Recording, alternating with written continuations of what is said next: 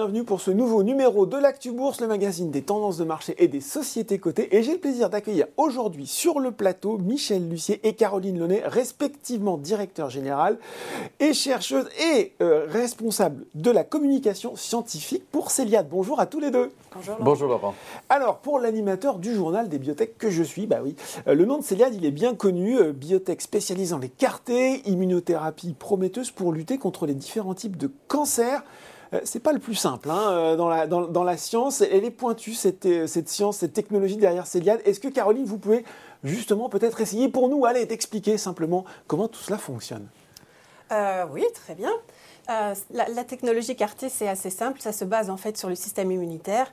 Euh, on prend une cellule du système immunitaire qui est un lymphocyte T, donc c'est un globule blanc, mhm. qu'on va transformer en laboratoire pour qu'il exprime ce qu'on appelle un récepteur, le récepteur CAR. Euh, qui va en fait permettre de mieux reconnaître les cellules cancéreuses et de mieux les combattre. Ça, c'est dit très simplement, l'approche, euh, elle peut être euh, autologue, donc on va prélever les lymphocytes T chez, le patient, on transforme en laboratoire et on le réinfuse chez le patient plusieurs semaines plus tard. Mhm. Ou alors on peut faire une approche allogénique, où on va utiliser des lymphocytes d'un donneur sain, qu'on va transformer également en laboratoire et qu'on peut infuser à, on va dire, n'importe quel patient quand ils en ont besoin. Euh, évidemment, on doit un peu plus transformer les cellules dans ce mm. cas-là pour éviter euh, des, toxicités telles que la maladie du greffon contre l'autre. Mhm.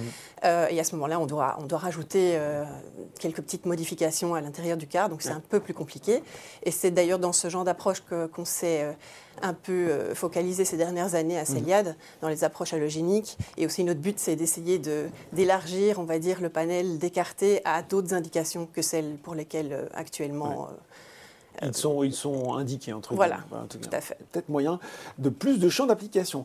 Euh, on a un peu plus compris, hein, c'était très clair. Euh, Michel, fin 2022, euh, Celia décide de faire pivoter son business model, de se détourner du développement clinique pour se concentrer sur la recherche préclinique et la monétisation de son portefeuille de propriété intellectuelle au travers de partenariats, collaborations, accords de licence. Qu'est-ce qui a motivé euh, cette réorientation? Est-ce que c'est la complexité, la durée, le coût des études? On sait que c'est pas simple, surtout dans votre aire thérapeutique. Difficile à soutenir peut-être pour une petite biotech? Oui, alors d'abord, merci Laurent de, nous recevoir aujourd'hui. Et, c'est important pour nous euh, d'avoir cette rencontre pour justement expliquer. Euh, il s'est passé beaucoup de choses depuis 12 mois depuis le, début 2022, parce que le, modèle d'affaires de Céliade, jusqu'à il y a quelques mois, était un modèle d'affaires de recherche préclinique jusqu'au développement clinique, jusqu'à la commercialisation. Céliade était à l'époque une société intégrée verticalement. Nous produisions nos cellules nous-mêmes, nous, nous, réalisions nos, essais cliniques euh, nous-mêmes. Alors, début 2022, on avait un certain nombre d'essais en cours qui ont certes porté fruit avec un certain nombre de réponses concrètes des patients qui ont été soignés, qui ont été guéris en, grande partie grâce à notre euh, traitement. Malheureusement, les, les résultats n'ont quand même pas été à la mesure de nos espoirs, c'est-à-dire que le pourcentage de patients qui s'est retrouvé en réponse complète n'était pas suffisant pour vraiment continuer, euh, en tout cas en l'état, avec nos ressources financières dans, les époques, dans, les étapes de, commercialisation et, d'autres de phase 2.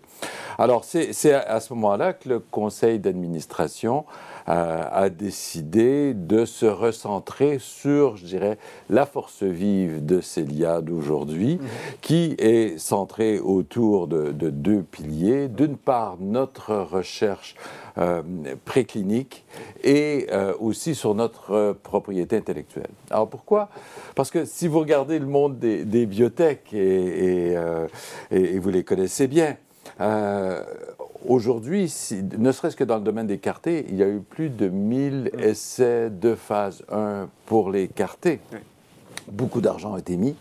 Par contre, si on regarde le pourcentage de ces essais qui sont arrivés en phase 2, à, leur terme, on, est à moins de 1 sur 30. Euh, alors, Et, malheureusement, euh, Céliade ne fait pas exception à la règle. Mm. Ce n'est pas une raison et on, le regrette et on a beaucoup travaillé, mais les résultats n'étaient pas là. Mais ça reste un modèle d'affaires extrêmement risqué. Mm.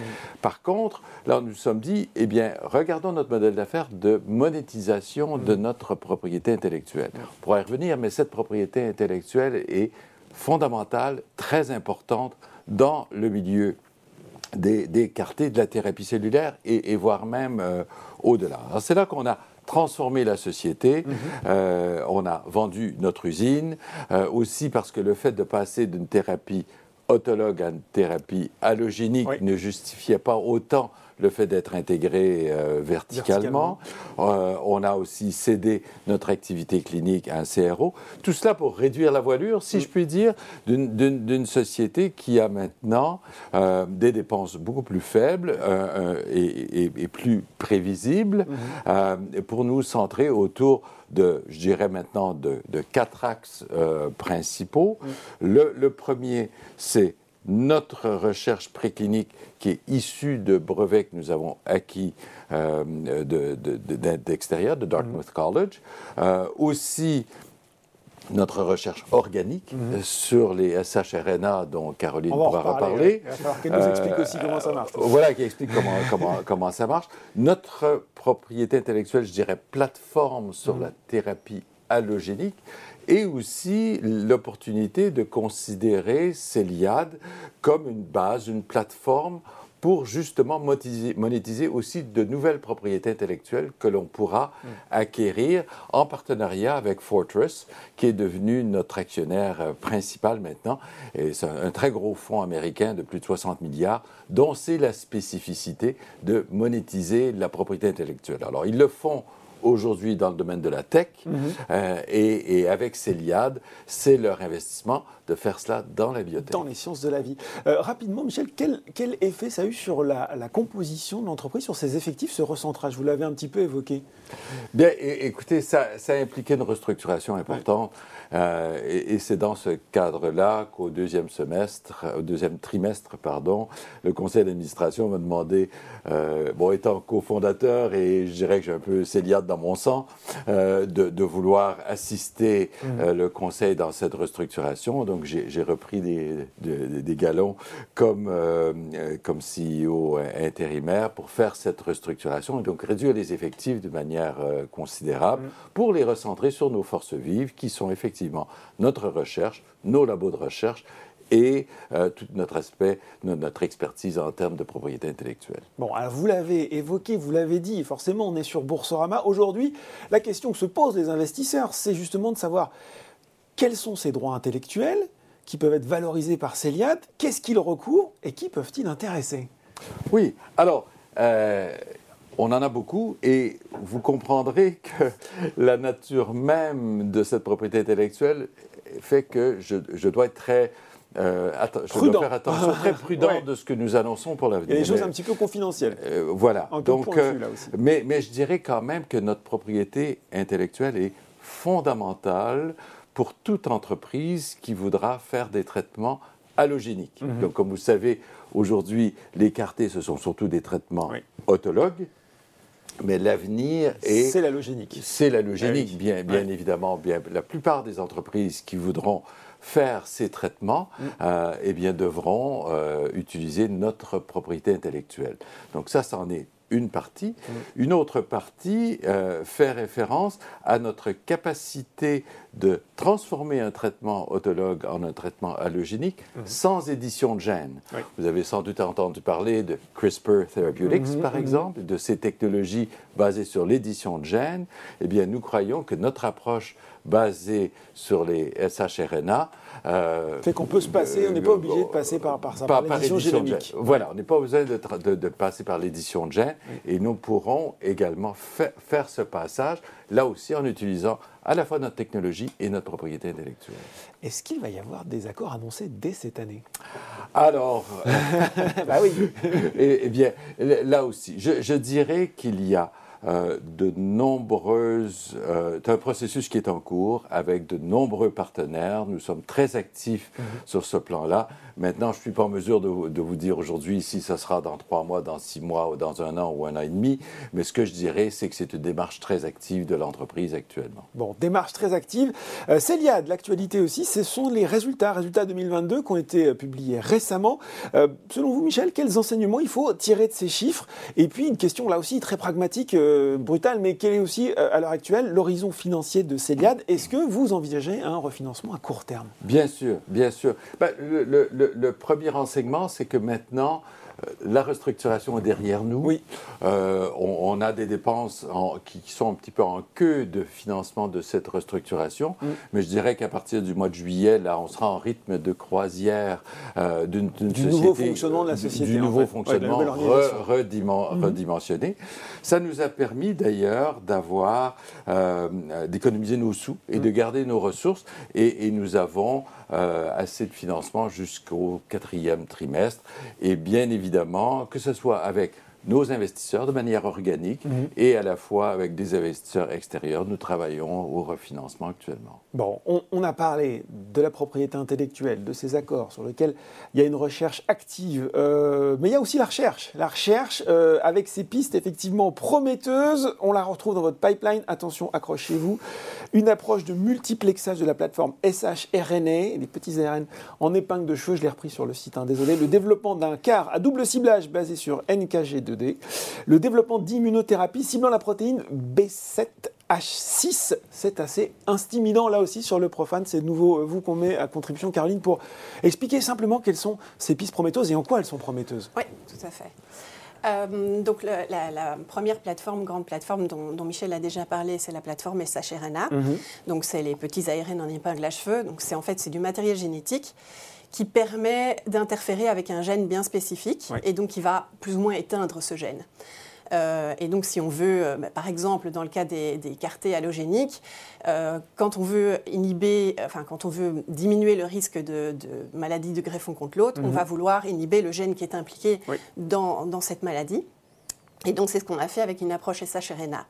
Le multiplexage, c'est simple, c'est en fait plusieurs, plusieurs SHRNA en parallèle qu'on met en simultané dans une cellule. Et donc, on va non seulement agir sur un gène, mais sur d'autres gènes. Donc, par exemple, dans le cas d'une approche allogénique, on va pouvoir inhiber la maladie, enfin le risque de maladie du greffon contre l'autre, mais également on va pouvoir augmenter la persistance, l'activité euh, des cellules, où on va pouvoir leur permettre de, de on surmonter. Peut customiser, on peut euh, customiser sa cellule à, un point euh, vraiment ça. assez impressionnant. Voilà. C'est comme une approche plug and play, comme des modules qu'on peut, qu'on peut choisir.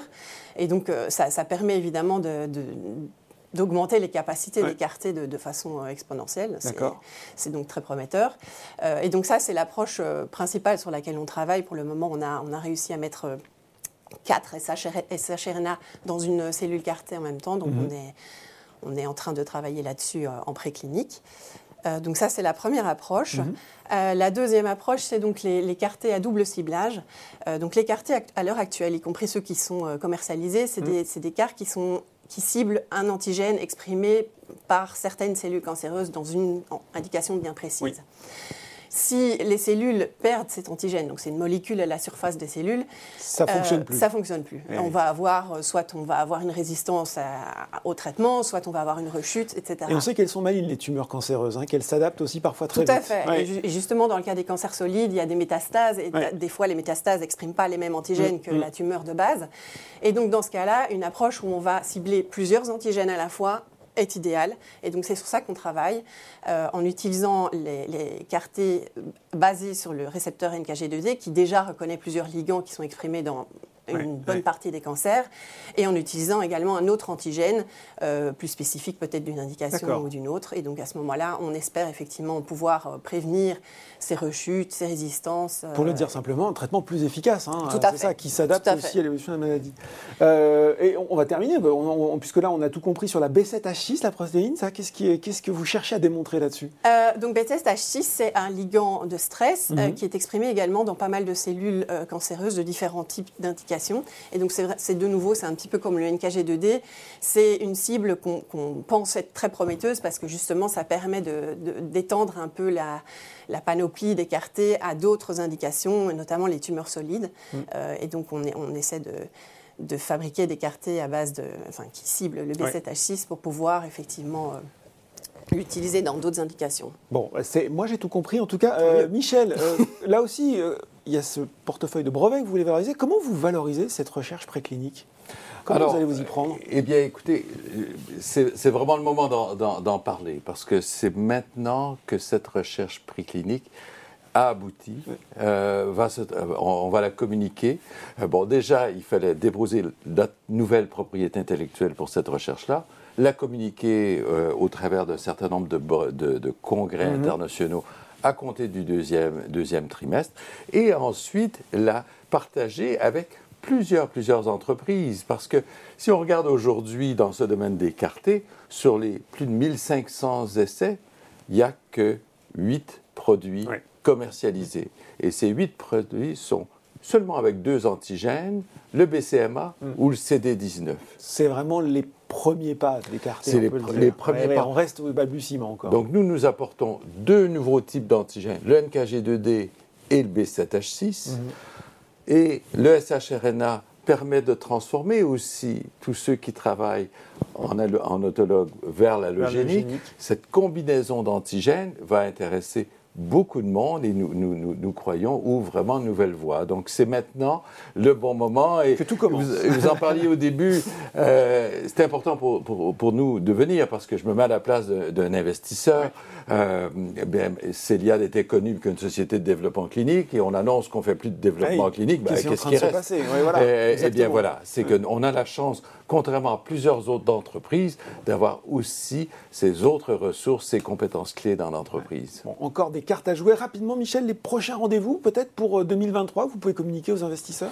Eh bien, écoutez, notre, notre prochain rendez-vous, je suis très heureux de vous annoncer que nous avons un nouveau CEO. D'accord. Euh, il s'appelle Georges Rawadi. Euh, et il prendra ses fonctions à partir du 17 avril euh, prochain. Mhm. Nous avons beaucoup de chance d'avoir Georges, que nous connaissons bien parce qu'il a été vice-président euh, recherche et pardon, vice-président business development de 2014 à 2018 chez Céliade. Mhm. Il est ensuite fait parti faire ses armes comme CEO dans d'autres entreprises biotech. Donc là maintenant, il était parfaitement formé pour revenir comme CEO de l'entreprise. Donc c'est quelqu'un qui est aussi un PhD en biotechnologie, qui a une formation de gestion, qui va justement avoir cette mission de valoriser mm. de sorte que ma mission de CEO intérimaire euh, va, prendre fin au cours des deux, trois prochaines semaines. Bon, et puis j'imagine une communication régulière sur les avancées qu'il va y avoir sur vos différents développements. Exactement. Bon, et bien voilà, merci à tous les deux d'être venus expliquer sur le plateau de l'Actu Bourse les ambitions et le repositionnement de Céliade. Merci, à vous. L'Actu Bourse, c'est fini pour aujourd'hui, mais on se retrouve très bientôt pour un nouveau numéro.